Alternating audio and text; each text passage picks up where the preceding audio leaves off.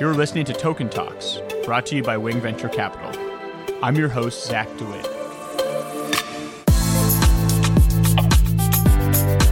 We think about the token uh, mechanics, and that's really important as an investor because even if the technology is real and the team can bring it to market, if the token is not going to accrue value back to the token, as an investor, it may not make sense as an investment. So you may want it to succeed in the world, and, and there are certainly projects that Fall into this where we're very happy that these things exist, but at the end of the day, as an investment, it just doesn't make any sense. And so you have to really understand the economics of it.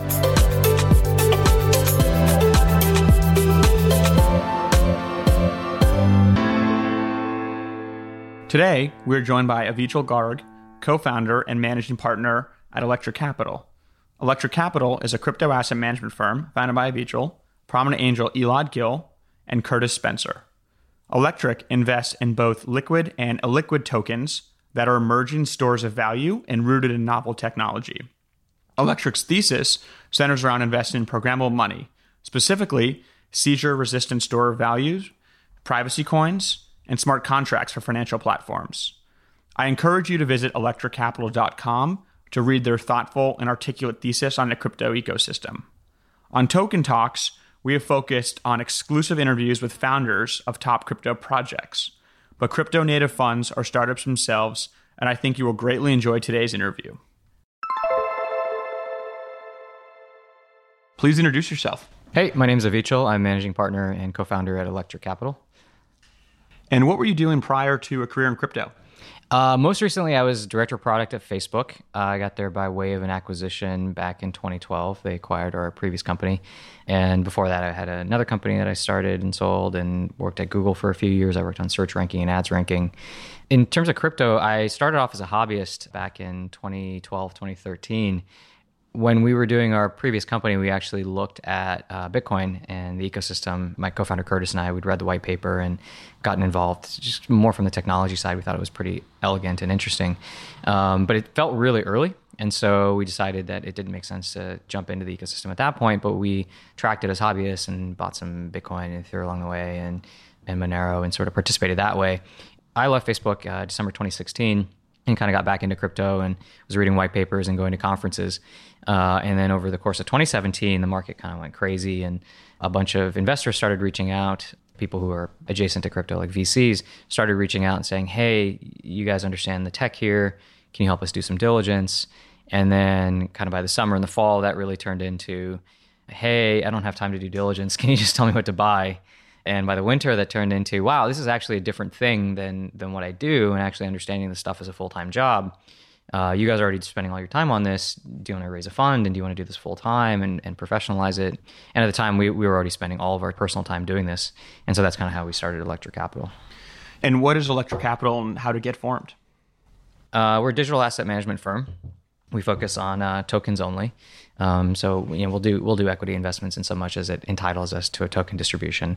And really fundamentally, what we think is happening is, to use an Andreessen phrase, this is software eating money and money like instruments. And so the ability to uh, store value in a digital medium, the ability for code to own and control money, the ability to have private and anonymous transactions. We think these are really fundamentally interesting technologies that are going to unlock trillions of dollars of value globally and so that's where we focus. And so we take positions in tokens and ecosystems that we think are, are have real technology and real teams and real go to markets and uh, think could actually create a lot of value in the next decade. So Electric Capital put out a great Medium post on programmable money and your thesis around programmable money. So I'd love to hear you talk a little bit more about that and and why that's the theme you're investing behind. The way we think about the world is um, there's kind of the traditional financial stack, right? There's stores of value, and then there's central banks, and there are banks on top of that, and there are brokerages and derivatives platforms and so on. And so there's this whole financial stack. And uh, starting from the bottom of that stack of fundamentally how do you store and transfer value, we're now kind of reinventing that with software. And over time, we think what's going to happen is we're going to move up through that stack. And so slowly we'll eat up things like what does it mean to uh, have a bank? What does it mean to actually own your assets? Derivatives and new forms of equities and brokerages and all of that stuff kind of gets reinvented. And then the other dimension that we think about is kind of the degree to which this gets decentralized.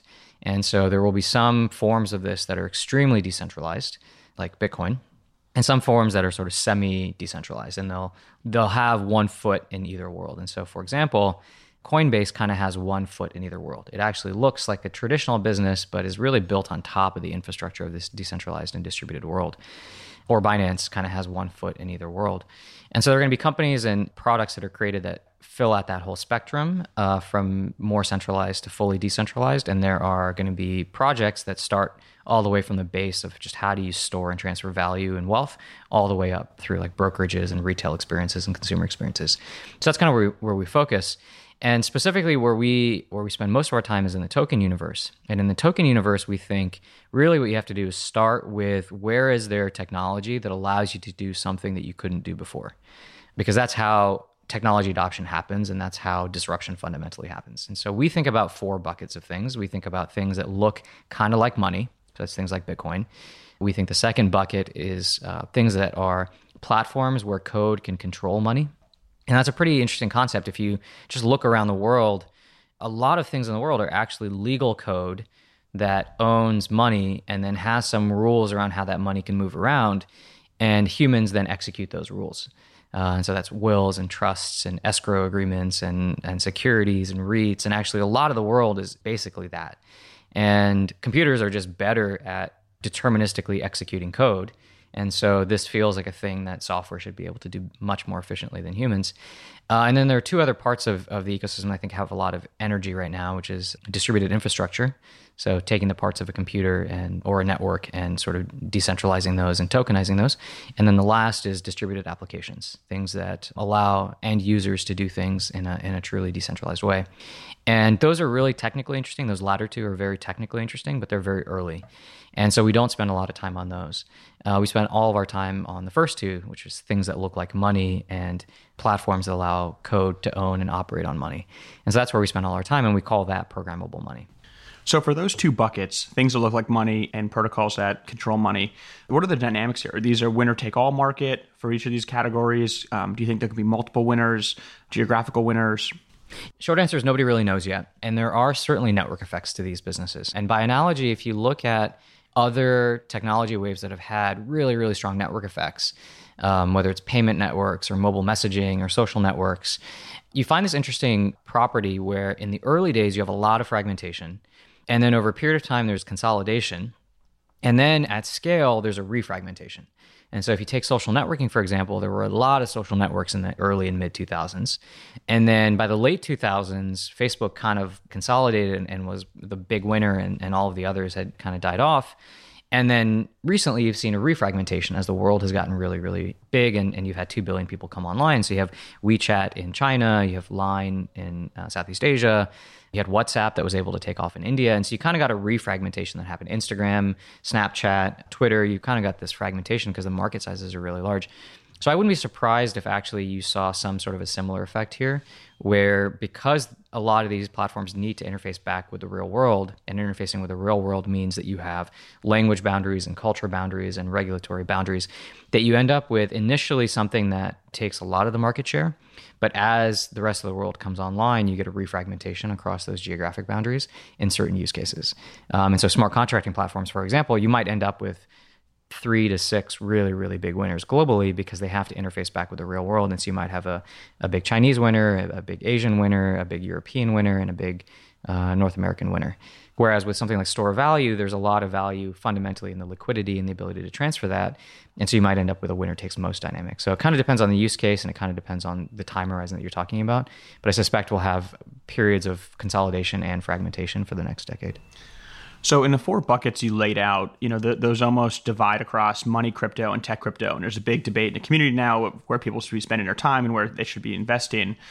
Um, why did you guys decide to focus more on the money side of things? Is it you think it's a bigger TAM, you know, addressable market? You think it's this is where value will accrue?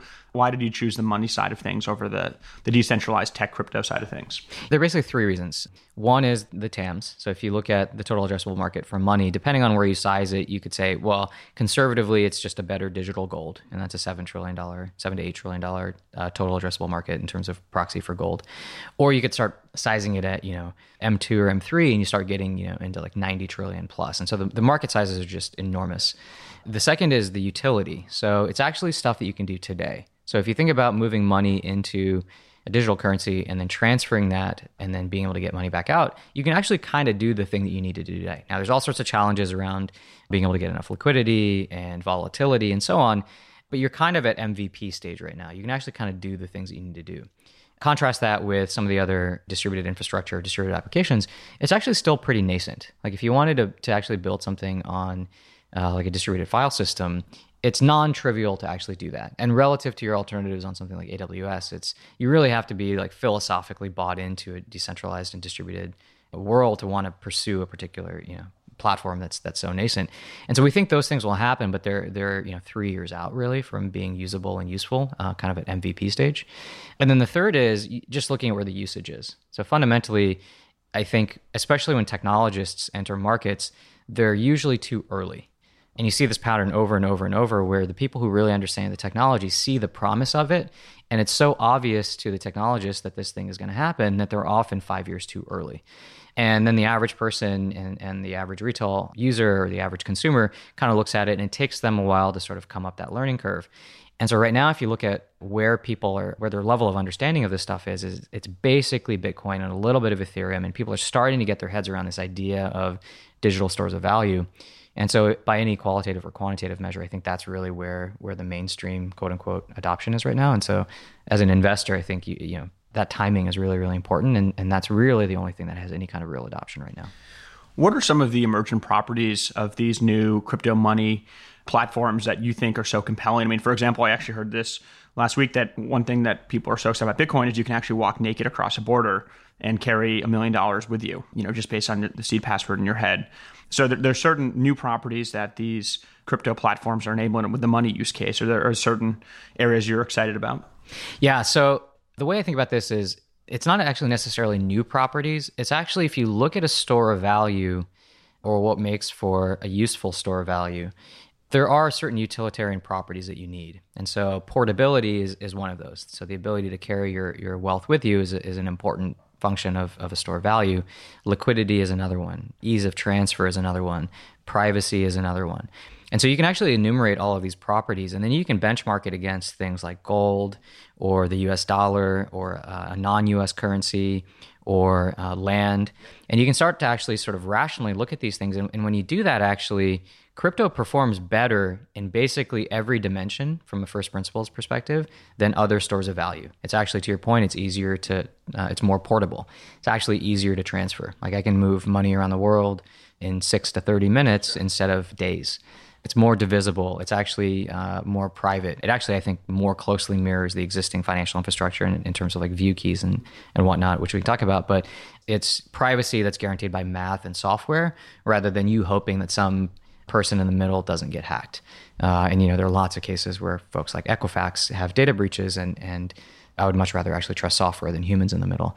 So you enumerate the properties of stores of value, and it turns out crypto is just better on those dimensions. And I think eventually people will realize that. The one dimension on which it's not better today is volatility. So I think the knock against it is, well, how can something be a store of value if it changes price 5% a day? And to that, I say kind of two things. One, well, relative to what? If I'm in Venezuela right now, I'd much rather have Bitcoin than bolivars, right? So there's there's a question of yeah, maybe relative to USD, but relative to a lot of other alternatives that on the ground people around the world have, Bitcoin might actually be better, or another crypto might actually be better. And then the second is, I think it's a fair criticism of the world as it is today uh, but if you look forward a couple of years, I think there are some pretty important changes that are coming. So one is that derivatives platforms are, are coming out, uh, which is a really important piece of infrastructure to, to help dampen some of that volatility. I think you're going to start getting deeper pools of capital coming in with institutional dollars over time, especially as custody comes online. And uh, you're going to have professional traders move into this as the market sizes get large, and they'll do the price discovery that's necessary to sort of dampen this volatility.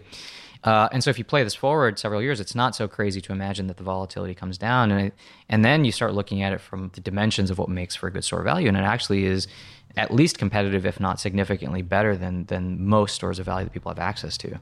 You know, how long it takes to dampen the volatility is, I think, an open question. But it's actually, I think, fundamentally offers a lot of utility to people. And, and, as people start to realize that, I think you'll see adoption go through the roof. Yeah, it's well said. The other point of that is, is it's probably the other knock on, on Bitcoin today is usability. It can be difficult to use for a lot of mainstream users. And, you know, there'll be new interfaces and wallets that come out that make it much more accessible. So I think that will be uh, important to watch evolve too. So there's a lot of talk uh, about the FAT protocol thesis. So what is this? How do you define this, and what are your thoughts around it? Yeah, so the FAT protocol thesis basically says that historically people would create, you know, engineers would create protocols like SMTP, and then uh, there would be applications built on top of these free protocols. And the, the value would really accrue to the application developers, the people who owned the interfaces and, and built the end user facing products, not down to the protocol developers. And so the FAT protocol thesis says that because now we have tokens, uh, and you can actually align economic incentives at the underlying protocol level that the user interface, because anybody can build on top of these protocols, starts to become commoditized. And actually, the value will accrue to the tokens and to the underlying protocols. In most cases, when you're talking about applications, I'm actually pretty skeptical of the FAT protocol thesis. It's for two reasons. One is I think most applications actually like the advantage of having an open and free protocol is you drive adoption and so you create interoperability. And that's why those things actually get adoption. I think we have this really big challenge right now where the incentive structures are set up for people to create multiple protocols that basically do the same thing because they're trying to capture all the value. And so i suspect what actually happens is there's a race to the bottom and actually the thing that's going to make the protocol ultimately successful is adoption. And in a funny way the tokens end up being a hindrance to that. Um, the second thing that makes me really skeptical is fat protocol sounds kind of like what engineers wish the world was like rather than the way the world actually is. You know, through that lens, you know, part of me wishes it was true, but a lot of me is kind of skeptical because I think that's not actually the way the world works. I think the the big sort of exception to this rule is actually probably money, which is the protocol and the token are so intimately tied together that you kind of can't have one without the other. It's not the interface, like the token and the protocol is the utility. That's where I think you could potentially apply for FAT protocol, but I don't think FAT protocol sort of extends out uh, generically beyond that to distributed app platforms or anything like that. How are you feeling about the regulatory environment for crypto? You know, being a fund manager, this is certainly must be top of mind. I'm actually pretty optimistic. I think um, the government, the U.S. government, I think is the one that most people are kind of watching, and the Chinese government, of course, is also something a lot of people pay attention to. But I think just sort of scoping to the US government for a second, the US government has been really, really smart about this. They've been very measured, they've been very thoughtful. Rolling out derivatives via via existing derivatives platforms was really smart. I think if you look at the rejections that have happened for the ETFs, they've happened for very good reasons. If you look at the nuance around how the SEC said uh, Ethereum is not a security, and the rationale behind that, saying it's it's a sufficiently decentralized system. I mean, I think that's a very sophisticated view of of what's happening here, and I think what it really comes down to is the government realizes there's real value here, there's real utility here, and there's actually potentially tremendous upside. And uh, the game theory that, that you then play out is, uh, as a regulator, is of course you don't want to fuel a bubble and you don't want any, anybody to get scammed, but there is real value here. And so, how do we create an environment uh, such that uh, the really great stuff can kind of bubble to the top and you can create a new ecosystem and have all that value sort of anchored in the US again um, rather than that potentially floating out. And so, really, what the regulators care about is three things they care about people paying their taxes, they care about people not getting scammed, and they care about people not giving money to terrorists. And if you look at those three things, those are actually like very reasonable requests. Like people should pay their taxes, and you know we shouldn't, you know, we should get scammers out of the ecosystem, and people shouldn't give money to terrorists. And so I think like given their motivations and given how the government has been operating here, I'm actually pretty optimistic. Like I think the the requests are basically reasonable and their approach has been very measured and thoughtful. So within the programmable money bucket, you've mentioned a few names already: Bitcoin, some of the privacy coins, Monero, Zcash. But what types of projects are you guys looking for? What are some of the features you're looking for? What gets you excited? We look at uh, four characteristics when we're evaluating projects, uh, the four T's, as we call them. So we look at the technology, uh, we look at the token mechanics, we look at the team, and we look at the market, which I know is not a T, but you get it. so fundamentally, I think there has to be real technology. There has to be something here that solves a problem. And so that's where we start. And is the technology real? Because the challenge in crypto is a lot of people will make assertions about what is and isn't possible and the trade-offs that they're making but there are often uh, assumptions underneath it that you then really have to probe on. So okay you're claiming you can get a certain transaction throughput but how decentralized is your system really? Under what security assumptions did you actually make these calculations? And so on. Even if that turns out to be true then you have to evaluate the team And I think the team has to go beyond just the technologist. At the end of the day, you have to bring these things to market. And so there are user problems you have to solve. There are marketing problems you have to solve. There's a developer ecosystem that you have to build. There are all these other things that go into being successful. And the best technology doesn't necessarily win. And so we think about the teams involved and to the degree that, that they can actually carry this vision forward and actually execute. Um, we think about the token uh, mechanics, and that's really important as an investor because even if the technology is real and the team can bring it to market, if the token is not going to accrue value back to the token, as an investor, it may not make sense as an investment. So you may want it to succeed in the world, and, and there are certainly projects that I think fall into this where we're very happy that these things exist, but at the end of the day, as an investment, it just doesn't make any sense. And so you have to really understand the economics of it. Uh, and then the last is the market. And that both means that the team and the technology are solving a real problem, but that there's a reasonable go to market. Uh, we're not believers in build it and they will come. That's not a go to market strategy. You have to have a thought for who is your user? What problem are you solving for that person? How do you know it's a real problem? How do you know you're making progress on that problem? How do you go about acquiring those users? And that's not to say that you have to have all the answers to that up front, but you have to acknowledge that those are important questions um, and that, that we're thinking about. Even if they're open, you can have some hypotheses about what those are and then a plan to validate or invalidate those hypotheses. So those are the characteristics that we look at across team, token, technology, and market. And once you start getting through those filters, those are pretty tough filters to get through. And so we're we don't do a high volume of investments. We're actually relatively low volume and relatively low turnover. And how do you think about the distribution between public tokens in your fund and, and private investments, and how does that evolve over time? Yeah, that's a great question. One of the really interesting things about this space that makes it different than, say, a public equities market or, or venture is that illiquid versus listed tokens is one dimension, and then the valuations that these things are at is another dimension and you have things kind of all over the map. You have things that are illiquid that are the network values are at a billion dollars. You have things that are on the listed markets and the values are sub $100 million. And so, kind of, you have to, as an investor, be all over that map. You have to find things that you think are uh, listed and could have significant upside, but are you know high market cap, and you have to find things that are listed and have lower market caps. And so, we, we kind of play across all of those. And one of the other interesting challenges here is um, the time to getting listed on an exchange is relatively short. And so you might end up investing in a thing that's illiquid today that ends up being listed on an exchange in two years and had a dramatic run up in valuation along the way. And so even in your portfolio, all of a sudden you went from a thing that was relatively small exposure because it hadn't hit the markets yet to being listed on an exchange a month later and being actually a significant part of your portfolio. And uh, and so there, there are actually a lot of interesting challenges around even how you balance that. So you have to be really, really fluid. And actually, I would expect over time we would have pretty dramatic changes in the percentage of our portfolio that's early stage illiquid versus you know uh, listed, and we're actually pretty dynamic in how we think about what those ranges can be, uh, as opposed to a lot of other fund structures where you you actually have to very narrowly define those boxes. Which is why I think you're seeing some of the best funds in the space are crypto native funds. You kind of have to break out of those existing molds to be able to execute well, because otherwise everything looks like an exception. And so a lot of the best funds in the space are actually people who sort of understand or are willing to break those boundaries. What are some examples of private early stage investments that Electric's made that have, may have been announced? There are two that um, uh, have been announced. Uh, one is a company called Coda, uh, another is a company called Oasis. And if you kind of run through our framework of how we evaluate these things, let's take uh, Coda, for example, um, real technology, right? Using zero knowledge uh, ZK snarks to compress the blockchain. Amazing team. Izaak and Evan and, and team uh, have experience with snarks and, and have experience building software and shipping it if you look at the token mechanics, they're they're actually without double clicking into them too deeply, they actually make sense.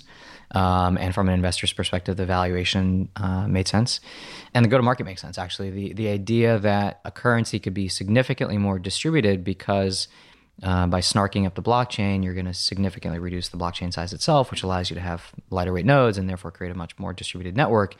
Actually, starts to create more distribution and real value, and, and they have some really clever thoughts around how to, how the distribution could work. And as you start running through that, and you say, "Wow, that's that kind of checks all the boxes." Oasis, kind of, if you run through at a high level, very similar, right? Real technology, Dawn Song and team coming out of Berkeley, uh, world experts at privacy and trusted execution environments. The team has a track record of having started and executed on startups before. Um, so it's a combination of, of great academic backgrounds plus operators who have actually started companies uh, previously. Token mechanics make sense. It's a real problem. The idea of private smart contracts in the world actually is a real is a real need. Um, if you think about, you know, ultimately you're going to have these contracts that are that hold money, and a lot of those use cases might actually be business use cases where you need to pay invoices, you need to pay your suppliers. And in that world, actually, privacy matters a ton. You really don't want your competitors to know who your suppliers are, for example. And so, privacy baked into the core of how contracts work uh, might actually be a killer feature. And so there's a there's a very clear market need for that. And so again, it checks kind of all the boxes.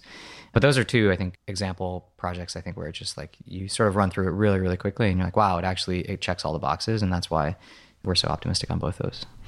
So setting up a crypto native fund. Uh, I'd love to compare and contrast a little bit. What are some differences between, I guess, being an angel investor or traditional venture capital investor versus crypto native fund? And then what are some differences between being a you know public equity hedge fund manager versus a crypto native fund? I think crypto native is, is some hybrid of the two. So these markets are really early. You have to evaluate the team and their ability to grow. You have to you're really looking at slope and growth trajectories, both for people and teams and projects and technology adoption and the rate at technology is being developed you know, early stage investors really are looking at slope and you say, if I play this forward for five years, what does the world look like? And what does this team look like? And what does this technology look like? At the same time, you're talking about an asset class that's semi liquid and goes liquid in potentially 18 months or two years after you invest. And so you're faced with a number of operational challenges, uh, the kind that VCs usually don't have to think about, but public equities folks do have to think about, which is how do you manage liquidity? Uh, how do you manage custody? Um, so you're going to get these tokens, and, and, then what do you do with them? If it goes up order of magnitude in price, how do you handle that? Uh, how do you ma- manage your exposure and your portfolio construction? And a lot of those skills actually come more from the public equity side. And so what you have is kind of this space in the middle where you have to take the best of both worlds and bridge it together, which is why I think you're seeing crypto native funds emerge because it looks different enough day to day from what either of those types of firms do today that it likely doesn't make sense for those guys to enter directly or fully. Uh, though I think you will see overlap. I think you will you are already seeing traditional VCs enter the space, and those boundaries always are a little are you know fuzzy, and so people will play here. But I think there there are some big opportunities for funds that take the best of both worlds and and try to bring those into the crypto world. Yeah, I mean, in many ways, your background is almost perfect. You have the trifecta of being a successful angel investor, so you have deep investing experience, your technical, your background, um, having been at Stanford, uh, and also just having worked at really successful companies like Google and Facebook. So you've seen what it, what it means to actually execute and be commercial in a high growth setting. What are you observing in, in terms of the skill set that's required to be a successful crypto investor? And, you know, how will that kind of change over time? The skill set is also different. Like, I think you have to understand these early stage markets and you have to understand and have an intuitive feel for teams in early stage markets, um, in addition to some experience there and having uh, seeing how technology adoption cycles work across the internet and mobile and social and SaaS and self driving and supersonic planes. And these are all the kinds of things I've, I've been investing in for the last 10 years and you have to be technical enough to understand whether or not some of these things are real. And at the end of the day, because it's such a nascent space, a lot of what you have to do is operational. Uh, and so you have to manage custody, you have to build software. So, for example, some of the things that we invest in are we actually write our own software for portfolio management. Um, we actually have written uh, crawlers and we're crawling GitHub and we're crawling the web to get data about which projects are real. So you know which projects are actually getting adoption uh, which projects have real developers writing real code. You can actually analyze that code. So we can fingerprint it and we can say oh is this actually unique code that has been written here? Is this actually code that was patched from some other project?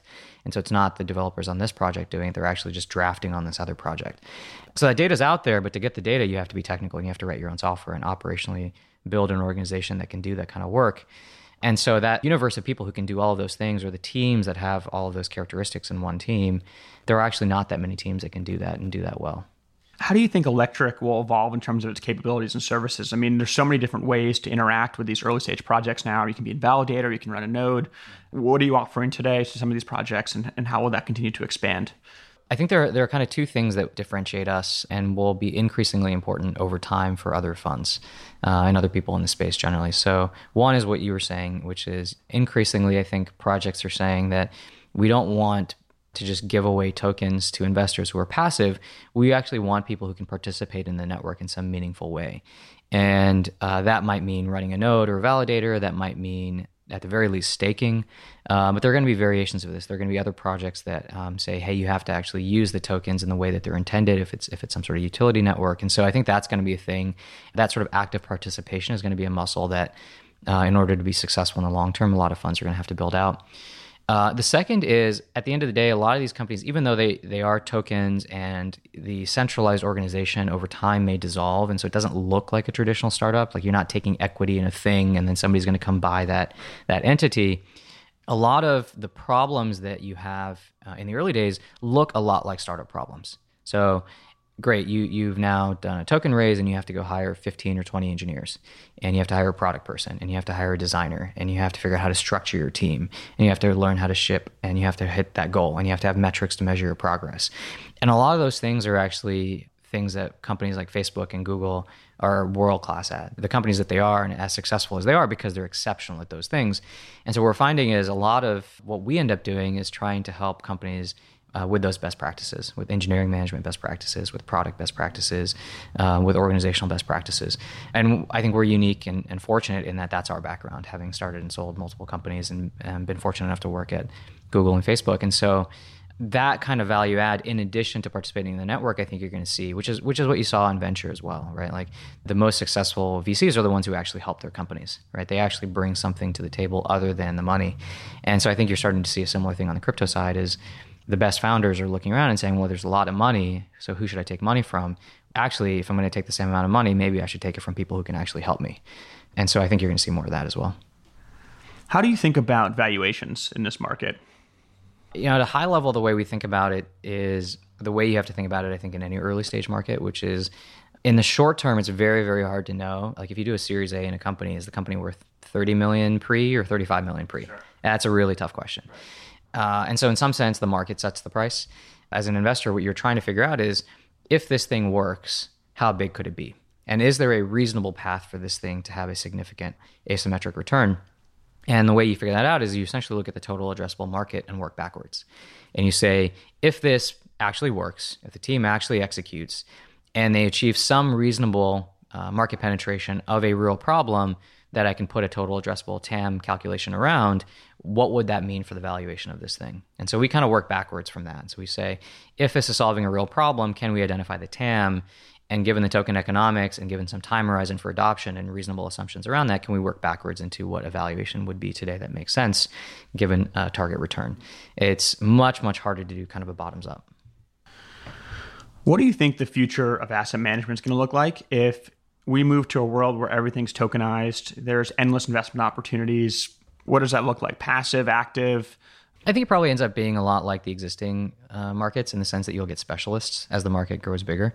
So you'll have people who specialize on the early stage side, people who specialize in um, more active trading on the larger tokens, um, especially once the bands in which those things trade uh, narrows. And so I think you'll, you'll, probably get specialization over time. Right now, you have a lot of generalists who are playing in multiple parts of that. Um, but as the market emerges, I would expect like very similar specialization. And then I think the interesting question is going to be to what degree do those specializations play to the strengths of the crypto native funds versus the incumbents? So take something like um, high frequency trading or active trading on the public markets.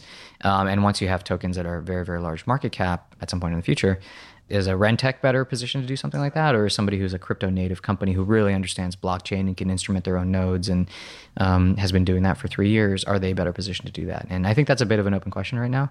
Uh, my bet generally is that when you have these new platform waves emerge, the incumbents are less well positioned than most people might expect. And I don't think finance is any different. And so I would expect that it's going to be a bunch of crypto native firms that emerge onto this, perhaps in partnership with some of the incumbents. But I think generally speaking, you'll get specialization over the next five to 10 years. So, I guess our last question What can our listeners do to follow the progress of Electric? We're not super active online.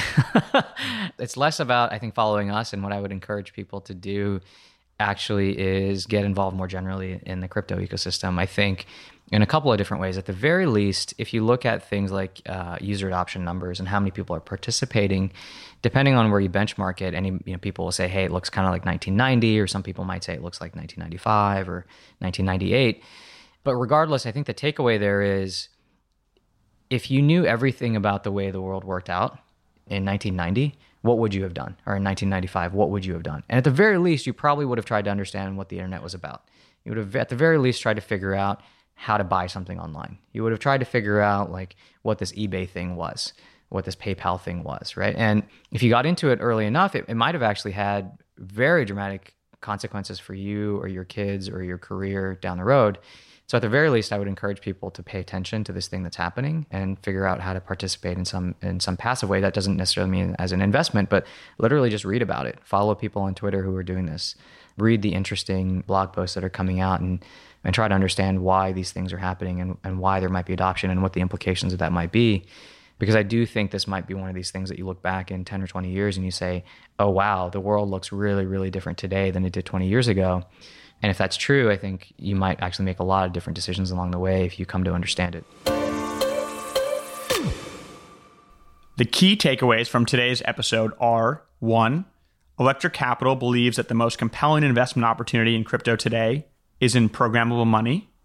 Two, Electric defines programmable money as potential monetary stores of value, including Bitcoin, as private transactions, including Monero and Zcash, and as smart contracts, including Ethereum. And three, Electric believes that programmable money is the most promising segment because it's useful today with no significant technology blockers, and because the market size for programmable money is potentially in the trillions of dollars. So investors may generate significant returns from today's valuations.